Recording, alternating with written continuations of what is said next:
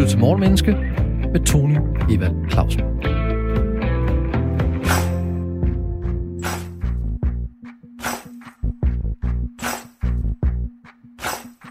Intet tidspunkt er bedre end nu. 2021 er startet på ryggen af 2020, der i den grad var fyldt op af udfordringer, kriser og problemer. Hvad kan vi lære af starten på 2021? Og hvad kan de ting, der er sket, fortælle os om os selv, adfærd og psykologi? Coronapandemiens tab og gevinster, løsgængere i Folketinget, domme og fordømmelser, demonstrationer mod coronanedlukning, magtkampe og kritisk tænkning om videnskab, eksperter og de, der er kritiske over for det kritiske. Ambitionen i Morgenmennesker er at gøre både dig, gode lytter og os selv klogere på mennesker og adfærd fra morgenstunden. Velkommen til Morgenmenneske. I dag handler Morgenmenneske om magtkamp og magt. Forsøger regeringen at få fuldkommen magt over, hvordan vi lever med coronakrisen som undskyldning? Var der en magtkamp imellem Søren Brostrøm og Barbara Bertelsen? Hvad skete der mellem Jakob Ellemann og Inger Støjberg? Var det en kamp om magten i Venstre, eller var det en kamp om værdier og holdninger? Hvad gør magt ved magthaverne? Hvordan skal vi forholde os til, at nogen og noget bestemmer over os? Kan magt fordeles effektivt, så flere får mere magt og færre får meget magt? Hvad kendetegner mennesker, der gerne vil have magt? Er magt bare et ord for at få sin vilje igennem? Er der brug for, at nogen eller noget har magten over andre? Og hvad afgør magtkampe?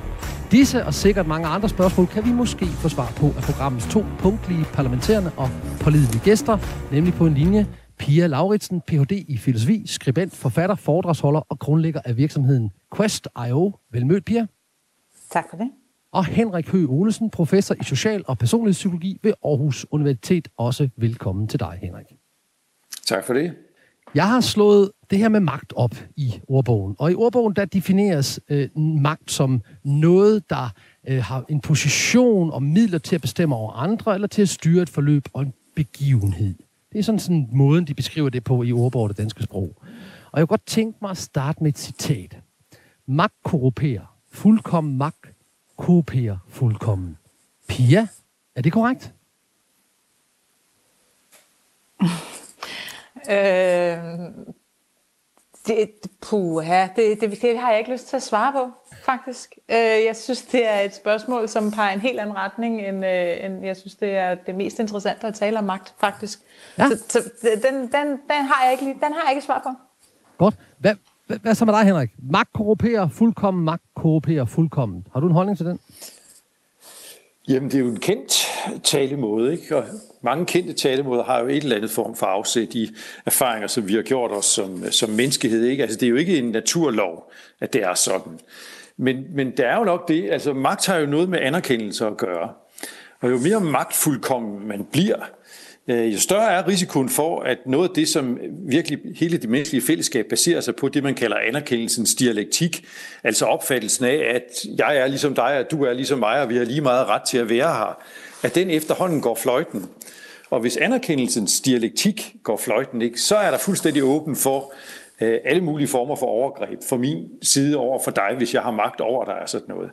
Så det er jo nok desværre en bitter erfaring, som mange har gjort sig, og det er nok en tendens, at magt kan korrumpere. Fordi vi glemmer, når vi står alt for alene og alt for magtfuldkommen alt for længe, at vi sådan set er lige nøjagtigt som de mennesker, vi har magt over.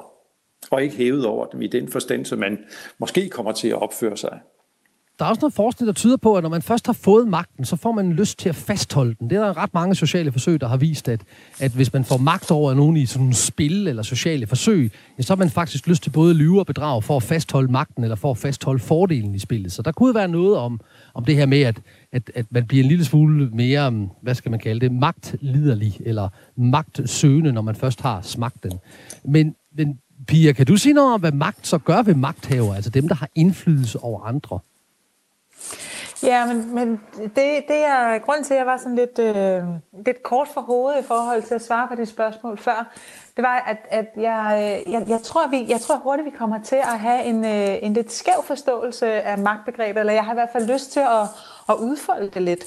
Øhm, og jeg er ikke så sikker på, at, at vi får mest ud af at diskutere magt som noget, nogen har jeg synes, det er mere spændende at tale om, øh, eller altså netop som noget, nogen har, og nogen andre ikke har. Og hvad gør det ved dem, der har det, og hvad gør det ved dem, der ikke har det?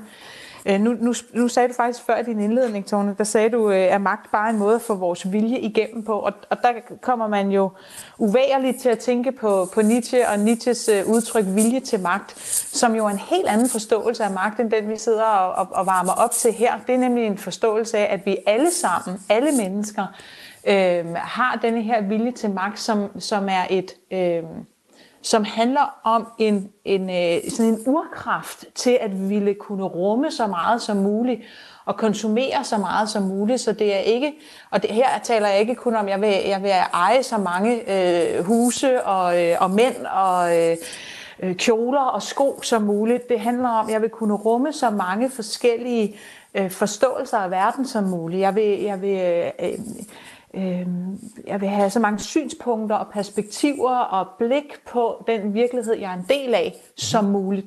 Og det er den drivkraft, som vi alle sammen har. Og det, der bliver spændende, det er, hvad er det, der sker, når nogen på en eller anden måde får slukket for andres drivkraft. Øh, sådan så vi i stedet for at, øh, at, at udforske og udfolde verden sammen, så kommer vi til at netop få en diskussion af, at nogen bestemmer over nogle andre, øh, og at nogen blokerer for, øh, for den her, øh, det her begær efter at være en del af verden og, og forstå og udforske verden. Men er det ikke også den virkelighed, vi møder? Altså, jeg kan jo ikke selv bestemme, hvor stærkt jeg skal køre ud på landevejen. Jeg kan ikke selv bestemme, i hvorvidt omfang jeg har lyst til at betale skat eller moms eller sådan noget. Så der, der, ligger jo en, der ligger en styringsform i, mit, mit frie, udfoldende menneske er begrænset af en, en overordnet ja, magt eller styring, om du vil. Så det er vel også det, mennesket møder, altså uden for sig selv, Pia. Ja, det er også det, mennesket møder. Men, men altså, øh, jeg, jeg, jeg får bare lyst til at starte samtalen et sted, hvor, hvor det... Jeg, jeg er ikke sikker på, at jeg synes, at det er nødvendigvis er der, vi skal starte, altså fra den udefra kommende begrænsning. Øh, men mere den begrænsning, nu nævnte jeg lige Nietzsche, han har også et udtryk som, som slavemoral, at, at det er, når vi, når vi overviser os selv om, at der er alt for meget, der er udefra styret, øh, og jeg på en eller anden måde bare skal underkaste mig de love, eller de regler, eller de tankesystemer, eller de magtforhold, der er. Øhm, og det kan både være dem, der har magten, eller dem, der, øh, der på papiret har magten, og dem, der føler, at de bliver underkastet magten, som, som, øh, som starter med at sige, at jeg er jo bare, jeg er jo bare en, en menig borger, der skal, der skal overholde de, de love og de regler, der kommer. Det spændende i, i, øh, i at være mennesker, i at være en del af et samfund og i at være et socialt dyr, det er jo, at vi kan forhandle med hinanden om, hvor de grænser de skal gå. Og det er jo også det, jeg synes, vi, vi har set, set nu her i forbindelse med coronarestriktioner. Det er jo, der kommer en modreaktion. Hvis restriktionerne bliver for uforståelige, så kommer der en modreaktion og et, et behov for at komme i dialog med dem, der så definerer de her love og de her regler.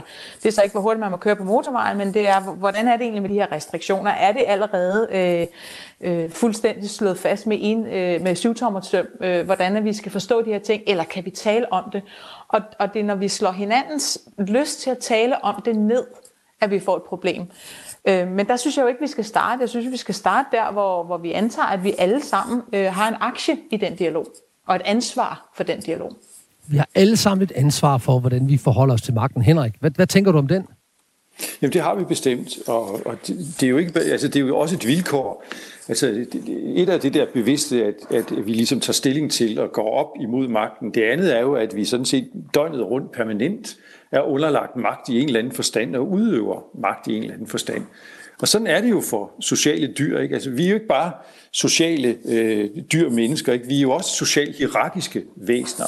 Det vil sige, at vi er meget optaget af status, Øh, det, kunne du, det er en anden måde at tale om magten på, ikke? fordi jo højere status jeg har, jo lettere adgang får jeg til de ressourcer, som er begrænset, og som vi på en eller anden måde skal have fordelt imellem os. Så jo højere jeg ligesom når op i et hierarki, jo lettere har jeg ved min behovstilfredsstillelse. Og hierarkier er ikke noget, der er, der er stabile, det er noget, der hele tiden udfordres og udvikles osv.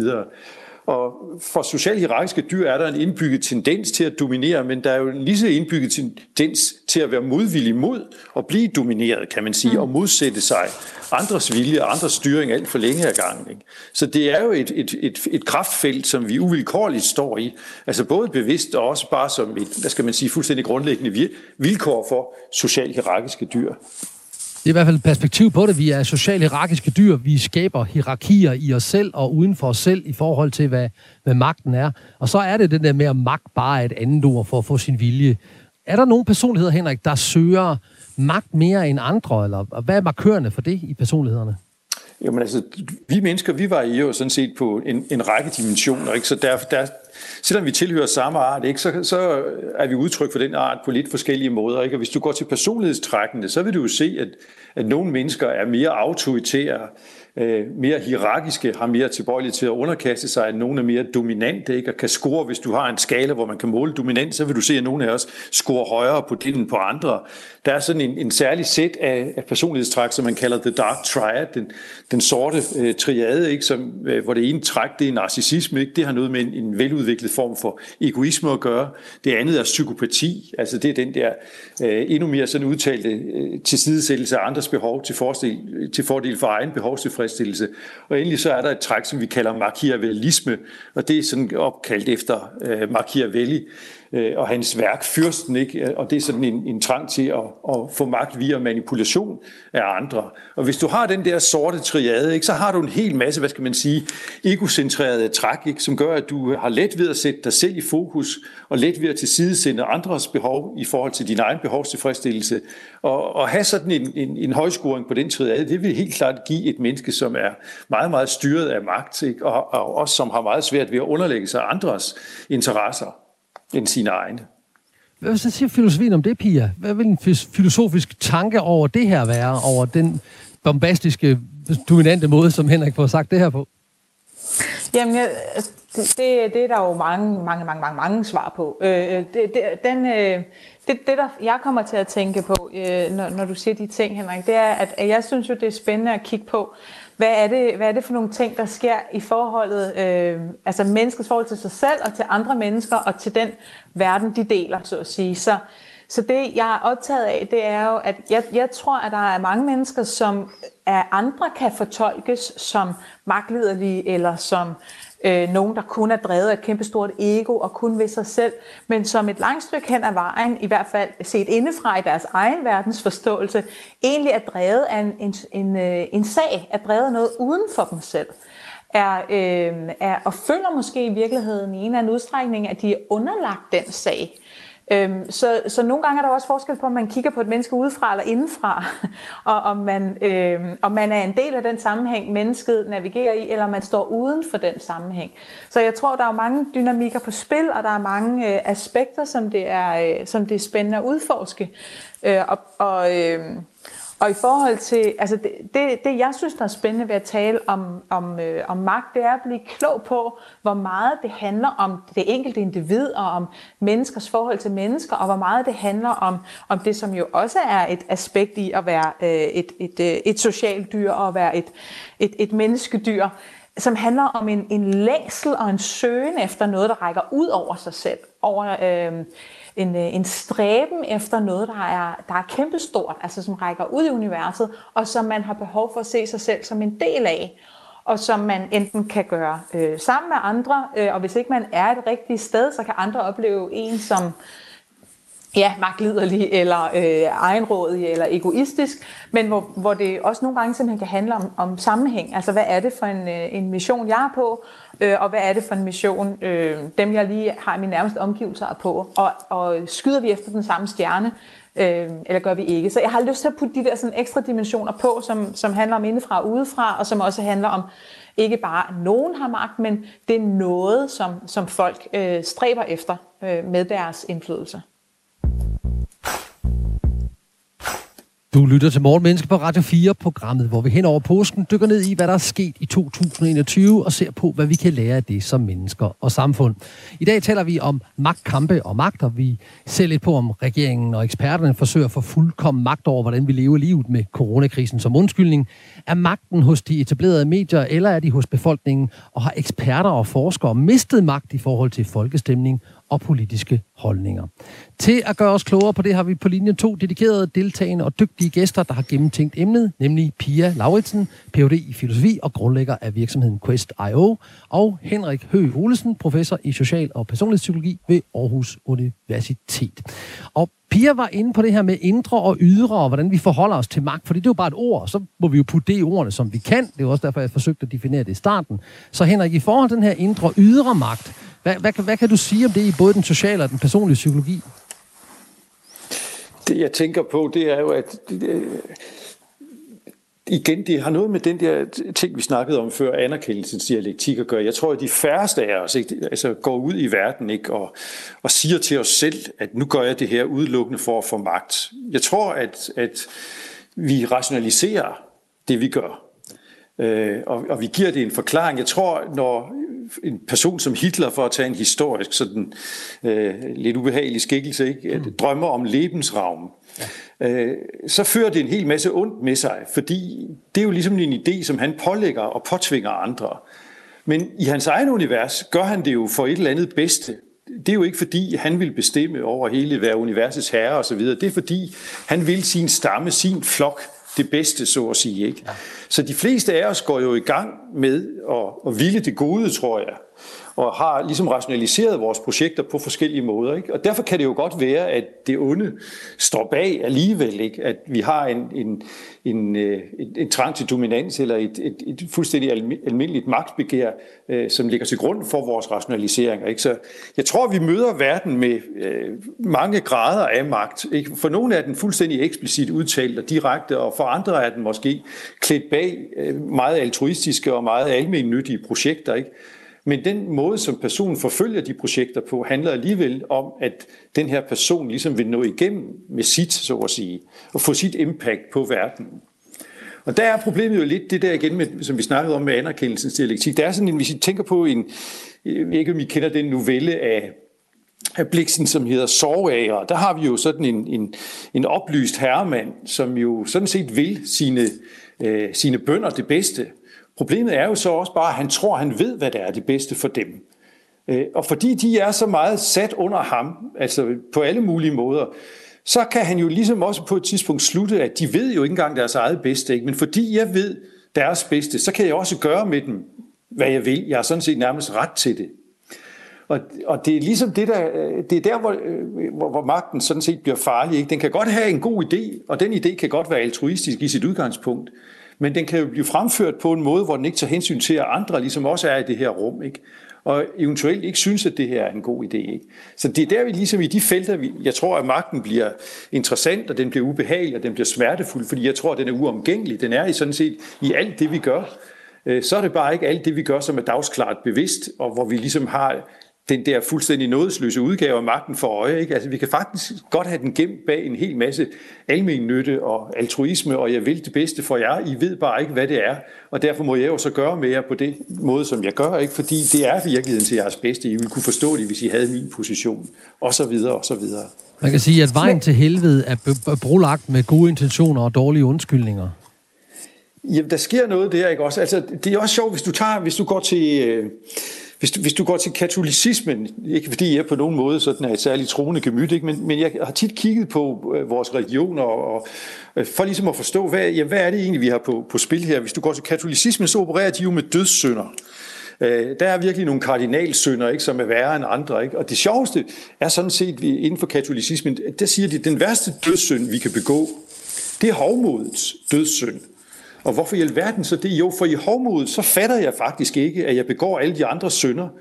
Fordi i hovmodet, så har jeg hævet mig så meget over de andre, over realiteten. Jeg kan også sige med mine ord, der er anerkendelsens dialektik opløst i så høj grad, at jeg simpelthen ikke fatter, at jeg begår alle mulige synder, ikke? fordi jeg er hævet over det, som ligesom gælder for almindelige mennesker. Ikke? Mm. Og det på den måde, at, tror jeg på mange måder, at, at magtbrunden og den mest den brutale udgave af magten kommer ind ad døren. Den kommer meget, meget sjældent ind ad døren, som jeg vil magt og så videre. Den kommer mere ind i, jeg vil det bedste for en masse andre. De ved bare ikke, hvad det bedste for dem er. Altså, at jeg havner i hovmod. Det er også derfor, at altså, Lucifer, djævlen i den kristne, kristne sådan, tematik, er jo ikke den onde, fordi, øh, lad os nu sige, Jesus og Gud vil lyset og det gode og glæden og, og fællesskabet osv. Så, videre, ikke? så har vi så en skikkelse, som er fuldstændig antikrist og som vil det modsatte. Sådan er han jo ikke tegnet. Han er jo en falden engel, en lysengel, som er faldet, ikke? og hans, hans, hans hybris er sådan set, at han vil være den højeste lig. Han vil være vor herreste lig. Og det er der, han ligesom kommer til at blive til djævlen, ikke? Altså, fordi det er det der hovmod, det er den der magtbrunde igen, hvor man ikke indser, at man nu har hævet sig så meget over fællesskabet. Og det har, det har mennesker sgu altid været gode til, sådan set at sætte, sætte hinanden på plads i forhold til. Og det er også, hvis du går til chimpanserne, kan du faktisk se, at chimpanser er jo også stærkt hierarkiske øh, væsener, ikke? som lever i, i flokke, og hvor der er et, et alfadyr, ikke? som kan tæve de andre. Men alfadyret er ikke kun ved magten, fordi de kan tæve de andre. Ikke? Og, og hvis, de, hvis det er den eneste anledning til, at, at vedkommende er der, så er han ikke ret længe ved magten. Mm. Alfadyret er ved magten, fordi at det udover, at det har styrke, så har det simpelthen politisk tæft. Og det formår at lave alliancer med så mange som overhovedet muligt. Det vil sige, at de bliver ikke udfordret af en hel masse. Og hvis nogen angriber det, så har de måske ikke så mange til at hjælpe sig med at angribe vedkommende, fordi alfadyret har ikke bare styrken på sin plads, men har altså også alliancerne på sin plads, har lavet det politiske forarbejde. Ikke? Super. Og jeg vil lige komme en serviceoplysning til de af vores lytter, der ikke er, er katolikker, at, øh, at øh, understrege, at øh, dødssynd, øh, altså de her, de her syv dødssynder, det er synder, hvorfra du ikke kan få forladelse. Så du er altså prisgivet i helvede i tid og evighed. Du kan ikke blive tilgivet og komme ind i himlen. Det er i hvert fald en af de måder, ja. katolicismen fortolker på. Pia, du er god, Tony. Du, du er god til lige at samle sådan noget derop. Øh, tak skal du have. Din anerkendelse betyder meget for mig. Tak skal du have. Nu vil jeg gerne have en anerkendende bemærkning, eller i hvert fald en bemærkning for dig, Pia, på den her lange svada, der lige kom. Har du nogle kommentarer på det? Det kunne jeg ligesom høre på dit åndedræt måske. Ja, ja. Jamen, jeg, jeg, synes jo, det er, jeg synes, det er super spændende, og jeg har sindssygt mange øh, ting, der øh, danser rundt op i hovedet på mig, øh, og aber og, og alt muligt øh, spændende. Øh, fordi jeg, jeg sidder og tænker, at noget af det, jeg bemærker, når du taler om de her ting, Henrik, det er, at, at det bliver meget det der, jeg ved det bedste for de andre, og jeg ved, hvad der er bedst for andre. Og jeg tror, det er derfor, jeg er så glad for Nietzsches begreb om viljen til magt, som jo netop ikke handler om de andre, men som handler om at, øh, at anerkende, at altså ved at anerkende min egen vilje til magt og min egen, øh, min egen urkraft efter at ville mere. Og der er jo ikke, der er jo ikke noget vigtigere øh, for, øh, for livet og for evnen også sådan set, til at kunne håndtere døden, end, end at, vi, øh, at, at, vi, at vi vil noget, at vi stræber efter noget, at vi har en idé, at der er et eller andet, vi tror på. Noget, altså det, holder jo simpelthen, det giver jo så meget energi og motivation og, og drivkraft. Det, der bliver problemet, det er, når vi øh, bliver blinde for eller glemmer, at det vil alle de andre også. Og alle mm. de andre har det indbygget i sig, i lige så høj grad, som jeg selv har. Og det er sindssygt nemt at glemme. Fordi vi, vi kan jo kun se verden fra det sted, vi selv står. Jeg kan jo kun se, lige nu aner jeg ikke, hvad der foregår bag ved mig, i bogstavelse forstand, for jeg har ikke øjne i nakken, jeg har ikke en jordisk chance for at vide, hvad der foregår. Jeg ved, der er andre i mit hus. Jeg ved, at de givetvis også laver et eller andet, men, men jeg kan jo ikke mærke deres drivkraft. Jeg kan jo ikke mærke deres vilje til at, øh, at indtage øh, en eller anden scene, eller at, øh, at blive topleder i en eller anden virksomhed, eller hvad de nu måtte have af, af magtbegær og, og vilje til at, at udfolde sig og, og indtage verden. Og, og det, det er jo der, hvor det bliver så enormt vigtigt, at vi har nogle, øh, nogle strukturer, nogle metoder, nogle dynamikker, som kan understøtte, at dem, der har meget magt, de konstant bliver mindet om, at det har de altså ikke givet fra øh, himlen. Den magt er ikke dalet ned i deres hænder, fordi at de er de særligt udvalgte.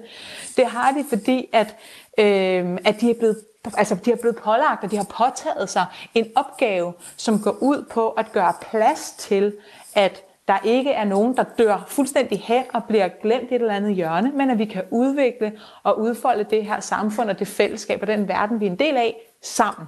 Og det er der, hvor jeg synes, at der er noget spændende, når du, når du taler om om de her aber, så synes jeg, der er noget spændende i, at, at du siger, jamen alfahanden, han er, jo, han er jo ikke bare den stærkeste, han er også politisk. Øhm, og det er der, hvor jeg, hvor jeg vil ønske, at vi var bedre til øh, i, øh, i, i vores øh, race at anerkende, at vi bør alle sammen være politiske dyr. Vi bør alle sammen være nogen, som selv tager stilling og selv tager ansvar for, hvad det er for nogle sammenhæng, vi vil være en del af, og hvilke sammenhæng vi ikke vil være en del af.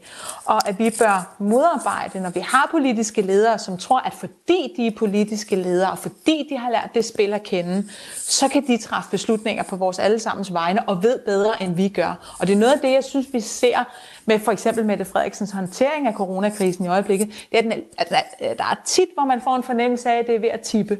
At, at, øh, at Mette Frederiksen er overbevist om, at hun faktisk ved bedre, hvad der er bedre for mm. os alle sammen, end, end, øh, end vi kollektivt ville kunne finde ud af sammen.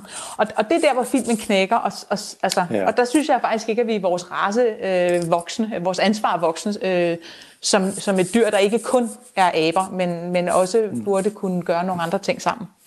Og det taler vi meget, meget mere om efter nyhederne på Radio 4. Velkommen tilbage til Morgenmenneske på Radio 4. Programmet dedikeret til at gøre dig klogere på mennesker, adfærd og hvorfor vi føler, tænker og siger det, vi gør. Vi ser på, hvad der er sket i 2021 og hvad det kan lære os om menneskelig adfærd og psykologi. Og i dag handler Morgenmenneske om magtkamp og magt, og forsøger regeringen at få fuldkommen magt over, hvordan vi lever med coronakrisen som undskyldning. Og hvad skete der mellem Jakob Ellemann og Inger Støjberg? Var det en magtkamp om Venstre, eller var det en magtkamp om værdier og holdninger. Til at give dig og mig gode input på det, har vi to gavede, grundige og givende gæster med hver deres, på hver deres linje, nemlig Pia Lauritsen, Ph.D. i filosofi, skribent, forfatter, foredragsholder og grundlægger af virksomheden Quest.io, og Henrik Høgh Olesen, professor i social- og personlig psykologi ved Aarhus Universitet. Se, før nyhederne var vi inde og tale, eller var Pia, og øh, inde og tale om det her med, at, at eksperterne har mistet magt i forhold til, hvad der er bedst for befolkningen, fordi det bliver en politisk bevægelse. Det bliver en politisk og holdningsmæssig ting, hvor man siger, at jeg er lidt ligeglad med, hvad videnskaben siger. Jeg, jeg, jeg gør det, jeg synes er bedst. Henrik, har du noget input på det, som Pia talte om der? Jamen, der, der var jo en eller anden magtkamp, det er der ingen tvivl om. Altså, når vi lukkede ned i første omgang, så var det jo ikke en, en, en, en sundhedsfaglig øh, anbefaling. Ikke? Det, var en sundheds, det var et sundhedspolitisk valg. Om det valg så er forkert eller, eller fuldt korrekt, ikke? det er jo en, en mere kompliceret ting, men der er jo ingen tvivl om, at der var en magtkamp der. At man simpelthen fra statsministeriets side, og, og meget kraft af den embedsmand, som sad højst i det, i, i det ministerium, ikke ligesom besluttede, at der er, nogen, der er nogen her, som er eksperter, ikke, som råder os til én ting, men vi vælger altså at gøre noget andet, ikke, fordi jeg tror ikke, de helt har grebet alvoren i det her. Ikke. Jeg har læst noget i politikken, som hun så sætter ja. rundt til de her eksperter. Det er jo meget interessant. Ja, men altså, der er et eller andet, der, der er ingen tvivl om, at her fandt der en magtkamp sted i sådan en klassisk forstand, ikke? og et system, som vi normalt ligesom gerne vil støtte os til, ikke? Altså, og hele, hvad skal man sige, den demokratiske proces baserer sig på, at vi har nogle ministerier, som kan trække på nogle embedsmænd osv., som er eksperter inden for forskellige resorter, ikke? og så lader vi os vejlede af dem. Men i det her tilfælde gjorde vi det altså ikke, og det er jo interessant, ikke? og det kan være med til at underminere, hvad skal man sige, autoriteternes rolle. Ikke? Tjek. Pia, har du noget at kommentere på den? Ja, men altså, jeg, jeg tror virkelig, at, at hvis man som, øh, som, som valgt magthaver, øh, som, som i det politiske demokratiske system, ikke udviser tilstrækkelig nysgerrighed, øh, så bliver man bare benhårdt straffet med manglende lydhørhed. På et eller andet tidspunkt, så kan vi ikke høre, hvad der bliver sagt, fordi at, at vi får en oplevelse af, at der, bliver, der, altså der skal lyttes begge veje, og man skal være nysgerrig på at forstå, hvorfor hænger tingene sammen, som de gør, uanset om det kommer fra eksperterne, eller journalisternes kritiske spørgsmål, eller kommer fra bevægelsen bevægelser øh, i samfundet, om det er Men in Black eller om det er andre bevægelser, der sætter i gang for at sige, der er noget herover vi ikke rigtig har forstået, og som vi ikke er sikre på, at vi er enige i. Kan vi lige tage en snak om det med det? Hvis svaret så er nej, det kan vi ikke, så kommer der bare nogle uhensigtsmæssige reaktioner, fordi så er det, man lige pludselig begynder at tage, apropos øh, alfahandel, så begynder man lige sådan, hmm, skal, skal, vi bare, skal vi bare følge med her? Eller er det nu, vi skal sige, hov, vi er ikke længere sikre på, vi er ikke længere trygge ved, at du er den rette til at træffe beslutninger på flokkens vegne? Fordi vi kan ikke se os selv, vi kan ikke høre os selv i de beslutninger, du træffer, og når vi siger, at vi ikke kan se os selv og høre os selv, så siger du, at du ikke vil høre på os. Og, og det er i hvert fald det signal, der, der kommer, og den udstråling, der, øh, der, der, der, kan, der kan opleves. Og så begynder der at ske noget, der er enormt uhensigtsmæssigt, fordi så bliver det, så bliver det meget sårbart, øhm, og så bliver det ikke længere den hensigtsmæssige øh, dialog og øh, kritiske, øh, de kritiske kommentarer, som der skal være i et demokrati, så går det hen og kan blive øh, meget polariseret polariseret, og hvor vi lige pludselig føler, at vi skal tage stilling til, at jeg er på den ene eller på den anden side. Øh, og især når vi jo også har mange øh, børn og unge mennesker, som er enormt hårdt ramt øh, i, i sådan en bevægelse, eller i sådan en krise, som vi er i lige nu, øh, der kan det være svært at få nuancerne med. og så bliver der lige pludselig nogle, øh, nogle skred i, i det der øh, fællesskab, som vi er så afhængige af for at kunne håndtere så stort et problem, som, som en coronakrise er. Tjek. Der var, der var rigtig meget at samle op på der. Lad os lige prøve at dvæle med den her kamp om magten, altså kamp om indflydelse, eksperter versus politikere, politikere versus, versus befolkning, eller helt aktuelt, det der skete i Venstre med Ellemann mod Støjberg. Så måske var, det en, måske var det en kamp om magten. Hvad sker der? Hvad, og du, Pia, du sætter jo typisk og taler ind i meget store organisationer, hvor der jo også er mange magtkampe. Hvad sker der med partier, organisationer eller samfund, hvor der udspiller sig en kamp om magten ud fra dit perspektiv? Jamen altså, hvis jeg kigger ind, øh, ind i øh, kigger på organisationer og ser, hvad er det, der sker, hvis der ikke er, altså hvis der ikke er en god dialog om, øh, hvordan beslutninger skal træffes, men at det netop bliver, som du siger, en, en magtkamp. Så det, der sker, det er jo, at dem, der kæmper, de bliver så optaget af sig selv og hinanden, øh, om, øh, om, om magten og om den kamp, øh, de har med hinanden, at de glemmer, at der er et meget højere formål med, at, øh, at de overhovedet øh, har fået den post, de har fået, og de spiller den rolle, de gør.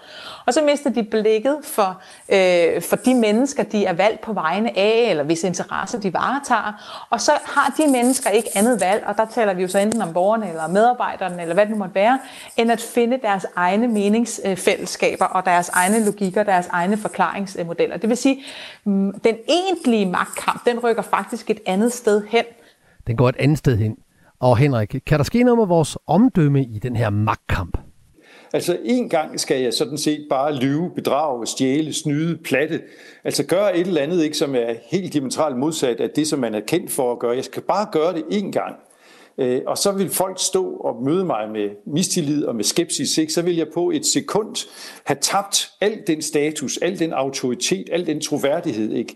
Altså, jeg tror, at de færreste i virkeligheden forstår, hvor meget at vi er, er mennesker som art betragtet af det, man kalder scorekeepers. Ikke? At vi holder regnskab med, at vi konstant er i færd med at jogge i vores egen position ikke? Og, og, og, og ride os så tæt på de mål, som vi nu har som overhovedet muligt.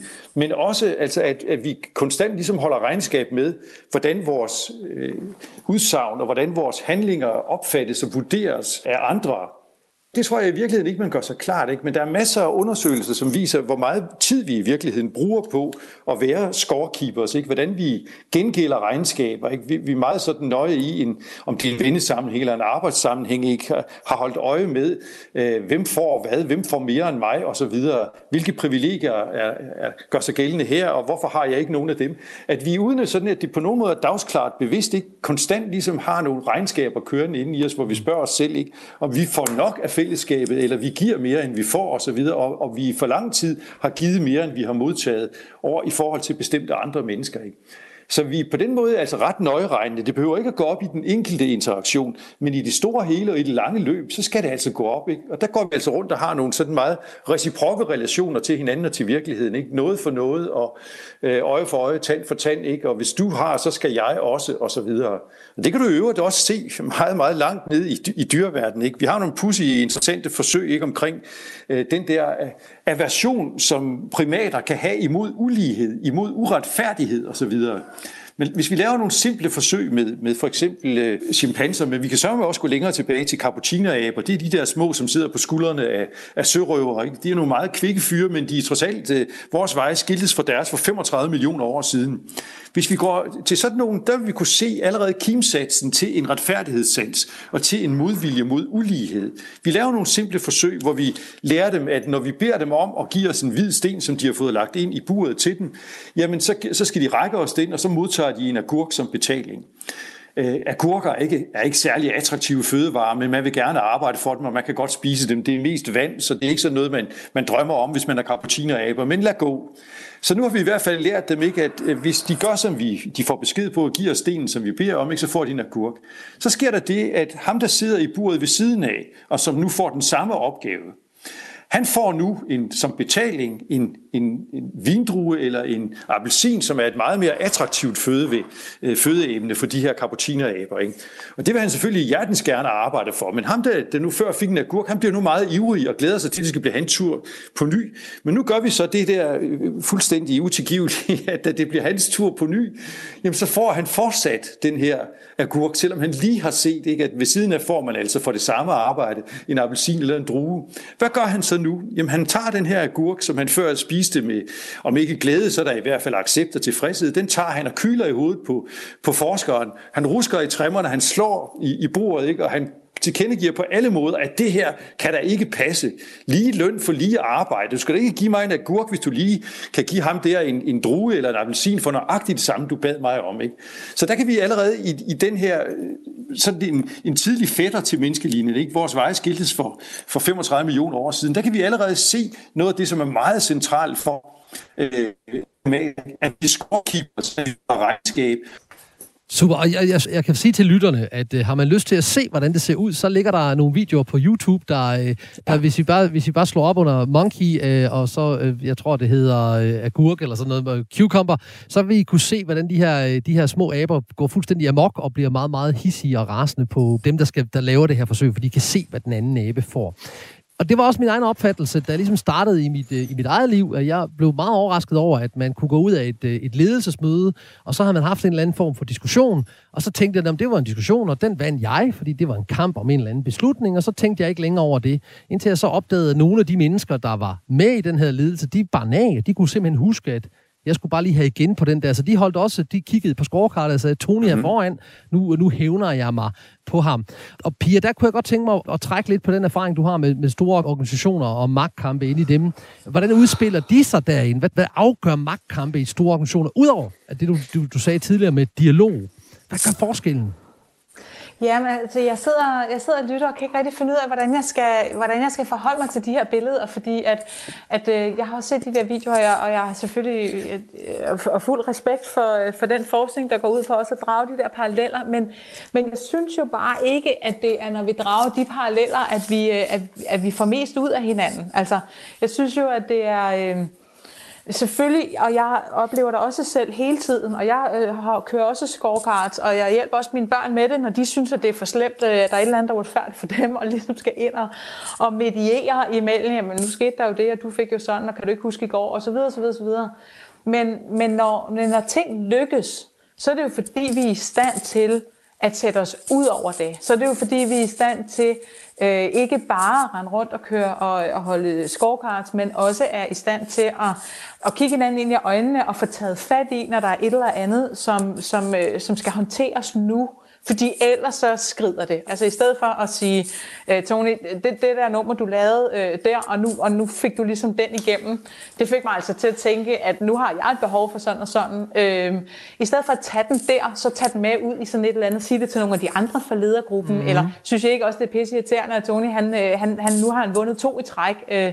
Altså det, det, er jo en, det er jo en model, som er uhensigtsmæssig, og, og der har jeg i i den virksomhed, jeg har været med til at stifte, som jo ikke er særlig stor øh, endnu, men der øver jeg mig da hele tiden på, og vi hjælper hinanden hele tiden med i ledergruppen, at, øh, at kunne sige, jamen, Altså sent som i går sagde min, øh, min kollega, øh, min co-founder Marie, hun sagde til mig, den her frustration, du har her, jeg synes altså, du bliver nødt til at tale med ham om det nu, og sige til ham, hvad det er, der sker øh, i forhold til dig i sådan en situation, frem for at, at vi sidder og snakker om det.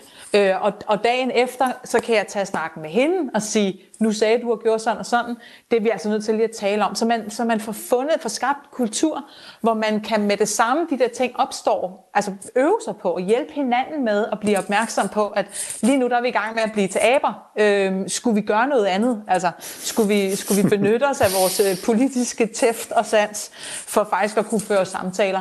Så jeg er egentlig mere optaget af det. Altså jeg er mere optaget af, når jeg kan se i organisationer, jeg kan se i ledergrupper, at det spiller man kan se, at tilliden og, og lydhørheden og nysgerrigheden, den vinder over det andet. Øh, fordi det er en konstant kamp. Det er derfor, vi bruger de her metaforer med at, og, og, og, altså at holde scorecards og vinde og tabe osv.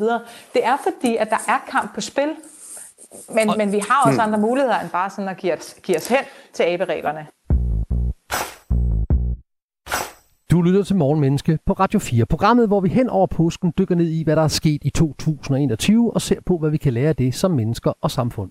I dag taler vi om magtkamp og magt. Forsøger regeringen og eksperterne at få fuldkommen magt over, hvordan vi lever livet med coronakrisen som undskyldning? Er magten hos de etablerede medier eller befolkningen? Eller eksperter og forskere? Har de mistet deres magt i forhold til folkestemning, politikere og holdninger?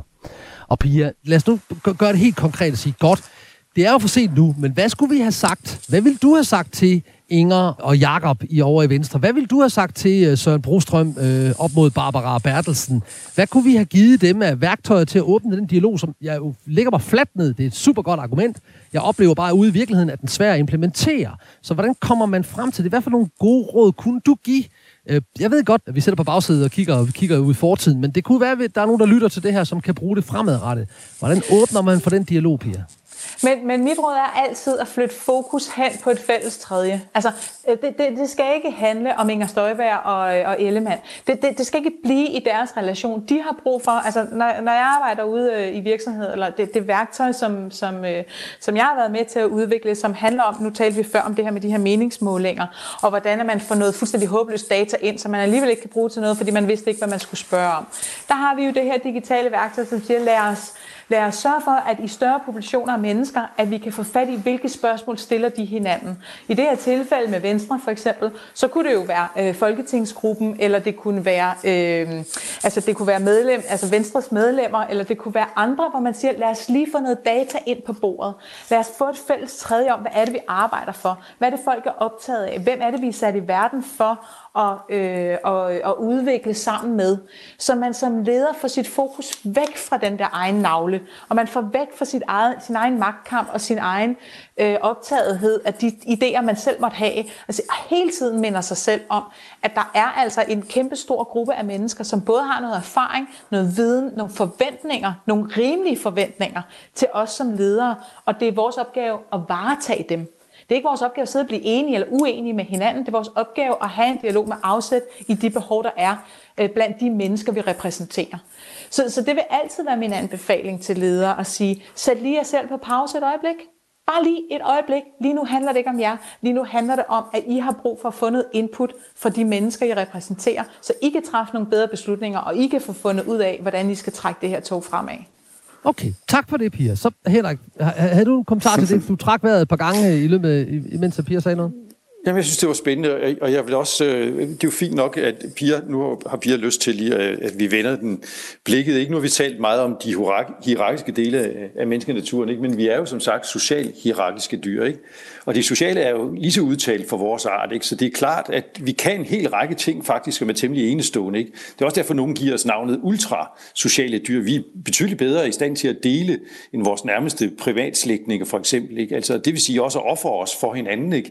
Vi kan opleve noget så kompliceret som øh, øh, giverglæde, Altså det har vi ikke indtil nu øh, set hos vores nærmeste slægtninge, primaterne. Ikke? Altså hvis man, hvis man tigger hos dem, så kan man være heldig, at de deler noget af det, som de har. Ikke? Det har jeg lavet forsøg omkring, ikke? Som, er, som er meget sjovere og interessante der. Ikke? Men, men den der aktive gavegivning, hvor de på eget initiativ tager, ind, in, tager hensyn til et andet væsen, og går, går ind ligesom og, og, og giver noget, som de kan se, en anden mangler. Ikke? Det er meget, meget, meget sjældent, men det gør vi i udtalt grad. Mm. Så mennesker kan ofre sig for hinanden i en helt exceptionel grad. Ikke? Og vi deler perspektiver i en fuldstændig exceptionel grad, som de heller ikke gør. Så, og så der er en Henrik, hel masse... Undskyld, jeg lige, Undskyld, afbryder, man vil også få en nydelse ud af det. Altså, vi, vi, vi får ja, faktisk bestemt, fornøjelse altså. ud af at dele. Bestemt, bestemt, ja. Vi, ja. vi fornøjelse ud af det, det er lystfyldt at gøre det. Ja, ja. Så den side er jo, er jo vigtig at få med, ikke? Og, og, og jeg er helt enig, altså den er jo lige så udtalt, og det er jo noget af det, som har gjort, at vi som sagt betegnes ultrasociale dyr, fordi det gør vi altså i særklasse, ikke? Og det der med, at man offrer sig i, i soldaterkammeratgruppen for eksempel, altså den, der kaster sig på, på håndgranaten, ikke? Det er jo anekdoter, men det er jo anekdoter, som bliver udspillet hver eneste krigssituation situation, der er, ikke? at nogen rent faktisk går i døden for andre, eller for den gruppe, som de tilhører. Ikke? Så, så mennesker er i allerhøjeste grad også i stand til at tilsidesætte egen egoisme ikke? og ofre sig for flokken. Øh, og, og det kommer så også med nogle bagsider, som alting i den her verden. Ikke? Men det er en mere kompliceret ting. Hvis så vi går ind i politik, så er det altså, det er, så er det straks sværere, vil jeg så sige igen. Ikke? Fordi der kan du godt sige, Pia, det som du vil sige til den almindelige producerende organisation, ikke? at lad os nu prøve på at glemme vores egne interesser, og lad os nu se ud på det fælles mål. Ikke? Og det tror jeg også, at man skal gøre til nogle af de her politiske grupper. Ikke? Men hvis vi går ind i, i den politi- det politiske parti, så er det paradoxale jo, at det er faktisk dem, som er med på rejsen omkring de her mål, som vi har sat os for, som er mine værste konkurrenter. Altså, jeg kan sagtens øh, komme ud af det og have venlige relationer til de andre partiers medlemmer, ikke? fordi de står jo ikke og truer mig i min øh, rækken ud efter lige netop den her post, det her ordførerskab osv. De vil aldrig kunne blive ordfører for Venstre, hvis de kommer fra Liberal Alliance osv. De må, de må ligesom have deres egne hierarkier, hvor de klatrer rundt og hvor de klarer sig så godt, som de kan. Ikke? Så det paradoxale er jo, at de her mennesker, som jeg er gået i båden med for at sejle mod de her mål, det er jo samtidig de her mennesker, jeg kan forvente falde mig i ryggen. Fordi i den her båd er der altså kun et bestemt antal poster. Der er kun nogle få, der kan være kaptajner. Og det er der altså kamp om, de her ting. Ikke? Så derfor har de meget ofte, de er altid så gode til på Christiansborg at fortælle, at vi har virkelig gode venner blandt de andre partier. Ikke? Vi er særligt i stand til at have virkelig politiske, eller virkelig politiske venskaber. Ikke? Øh, Øh, på tværs af partiskil og sådan noget, ja, det tror jeg, fordi det er meget svært at have de her venskaber inden for det samme parti, så at sige, fordi der er vi virkelig konkurrenter og falder meget let hinanden i ryggen, ikke, og laver meget tit alliancer, ikke, også, som spiller hinanden ud og så videre. Okay, det er, en god, det er en god observation. Jeg, jeg husker, øh, det er Lars Lykke, der har sagt det. Jeg ved ikke, om det er ham, der sagde det oprindeligt. Hvis du vil have en ven i politik, så køb en hund. Men, ja. men der er selvfølgelig en pointe i det, øh, Pia. Der er jo en pointe i, at der er nogle magtforhold, hvor man kan være konkurrenter, og dermed spille om, hvem der bliver topchefen. Hvad gør vi der? Ja, ja men altså, det, jeg synes det er også, at det er nogle super relevante pointer øh, og vigtige pointer. Jeg kan bare ikke lade være med at tænke, at i en situation, hvor, øh, hvor man står som opposition, og hvor man har øh, en, en, en statsminister, som får lov til at køre altså bare køre med klatten og bare giver den maks gas og, øh, og, og går langt over grænsen også på nogle af de beføjelser, man egentlig, mange i befolkningen i hvert fald, synes, at hun havde fået. At man som opposition kunne have en interesse i at sige, lad os lige, bare lige for en stund, sørge for, at vi, øh, at vi har en opposition, at vi står, altså, og det kan være internt i partiet, men jo også på tværs af, af blå blok, at man, at man formår at samle sig i en eller anden udstrækning øh, til at kunne øh, etablere øh, det der modspil til den der massive magtdemonstration, øh, der, der kommer fra, øh, fra, fra statsministerens side og fra regeringens side. Det, det, det undrer mig lidt, at man i sådan en situation, det er lidt igen det der med indre og ydre, altså hvilket pres lader man sig øh, opslug af? Er det, øh, jeg er træt af at slås med dig, Inger Støjberg, øh, vi står lige her ved siden af hinanden, bruger vi al vores energi på at slås med hinanden, eller er vi i stand til at mobilisere, i hvert fald for en stund, en ydre, øh, en, en, en, en ydre magt, som vi bør kunne øh, stille os op overfor. Fordi alternativet bliver jo, at altså, jeg bliver jo ved med at se, og, og det gør vi jo alle sammen, og måske også med en vis undren, hvordan uanset hvordan pokker Mette Frederiksen hun ellers øh, træffer, hun træffer beslutninger, hvor meget mange bløder øh, over de beslutninger, der er truffet, så står hun stadig stærk. Og det er jo ikke kun fordi hun gør det godt. Det er jo simpelthen også fordi, at man ikke formår på den anden side af gæret at samle nogen som helst form for oplevelse af, at, at her der er altså et eller andet alternativ øh, til, hvordan man kunne gribe de her ting an. Og, og, og det, det, det er jeg lidt uforstående overfor. Altså man siger, jeg vil hellere slås med, med min nabo, end jeg vil øh, sammen med min nabo om at se, om ikke vi kunne, øh, om, om vi kunne holde, øh, hvad skal man sige, modstanderne fra nabobyen for døren. Altså sådan, fordi hvis, hvis min nabo han bliver invaderet, så er der altså også en risiko for, at jeg gør det. Jeg kan godt forstå, at du står meget, ja. ja, værsgo Henrik, hvis du har noget på den felt, så. Jamen, ja, det, er, det, er, det er et godt spørgsmål, ikke? fordi altså, det er jo oplagt, ikke? At, at der finder ikke en, et kvalificeret, hvad skal man sige, modspil sted. Der finder ikke en kvalificeret udfordring af, af Mette Frederiksen sted på det her tidspunkt i historien. Ikke? Øh, og, og, og hvis vi så samtidig ser på de enkelte partier, så er, der, er vi også på et tidspunkt i historien, hvor der, det sjældent der har været så mange åbenlyse stridigheder, interne stridigheder, så mange åbenlyse skandaler, ikke, som, som er kommet os for øje. Altså det, det er stort set uanset, hvor du går hen, ikke? om du går til radikale venstre, om du, om du går til venstre, om du går til øh, Dansk Folkeparti. Altså, der har jo været så meget interne, hvad skal man sige, kampe om, om magten i de systemer, ikke? Og det i sig selv, øh, kan, man, kan man ligesom sige, der er man åbenbart sig selv så meget nærmest, ikke? At det, det er jo det, der har optaget energien hos dem. Man har jo ikke evnet at se ud over sine egne kortsigtede mål og interesser, ikke? Og forene sig i, i et fælles øh, blå blok imod, som, som et, et troværdigt alternativ til den politik, som, som føres for, fra regeringen og, og, og, og den støttepartier, ikke? Og det har man jo blandt andet ikke, fordi man har været alt for optaget af de interne ting, som sker, og de magtkampe, som reelt finder sted, og få åbent tæppe og, mm. og, og hvad der ellers er af krænkelsesager og forskellige andre ting, ikke, som har stillet folk øh, i et dårligt lys, ikke, og bragt alle mulige andre ting for dagen. Ikke. Så, så der er de her partier jo sig selv nærmest. Ikke. Der er de simpelthen optaget af deres egne hierarkier og, og, og, og, og privilegier inden for disse hierarkier. Ikke. Og det har gjort, at man overhovedet ikke har formået at samle et, et fornuftigt alternativ, kan man sige. Men forklaringsmodellen ligger jo også i, at det er meget, meget, meget nemt at være social og emotionelt intelligent i et opvarmet, oplyst lokale med mad i maven, men øh, under presset forhold, når, øh, når der ikke er oplyst, når vi fryser og når vi er sultne, så bliver vi langt mere egoistiske. Så en af forklaringsmodellerne kunne jo være, eller det er det sandsynligvis, vi, vi får sådan en vinkel på vores egen situation, at vi overhovedet ikke ser det overordnede billede. Og det er jo det, der var interessant. Hvordan i alverden skaber man det i et menneske i underskud, der ikke kan se det decideret destruktivt? Hvordan, hvordan får vi skabt et billede af, at de godt kan se, hvad der er bedst på lang sigt, i stedet for på kort sigt? Pia, prøv lige at give mig et ultrakort svar på, hvad du tænker om det. Men, men jeg, jeg har ikke andre svar end det, jeg var inde på øh, før, som handler om, at, at vi bliver nødt til at få bygget nogle, øh, nogle strukturer, metodikker og nogle måder at håndtere øh, magtsystemer på, som, som gør det øh, nemmere, ikke nødvendigvis nemt, men gør det nemmere for ledere og beslutningstagere og magthavere at sætte sig selv på pause. Og hele tiden have, altså have simpelthen, det skal bygges ind i de strukturer, der er i virksomhederne, i de politiske systemer, i, i, øh, i mediebilledet sådan set også, at lægge nogle øh, bygge nogle strukturer, nogle metodikker ind, der gør, at, at man per automatik bliver sat på pause, hvis man har talt eller bestemt for længe. Altså indtil der er blevet gjort plads til, at der er nogle andre, der taler, og nogle andre, der bliver hørt, øh, og så kan man få lov til at tale og bestemme igen. Men, men der, der er nødt til at være en, øh, en eller anden form for mekanisme der, fordi den der optagethed af sig selv, og sit eget øh, perspektiv og sin egen magt er, er meget ødelæggende for alle. Således formidlet og forhåbentlig beriget gik vi sammen på efterforskning i magt og magtkampe, hvor du som jeg har fået nye indsigter, input og inspiration på emnet.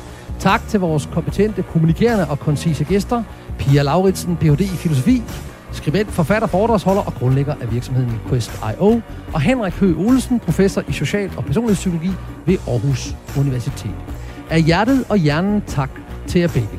Selv tak. Selv tak.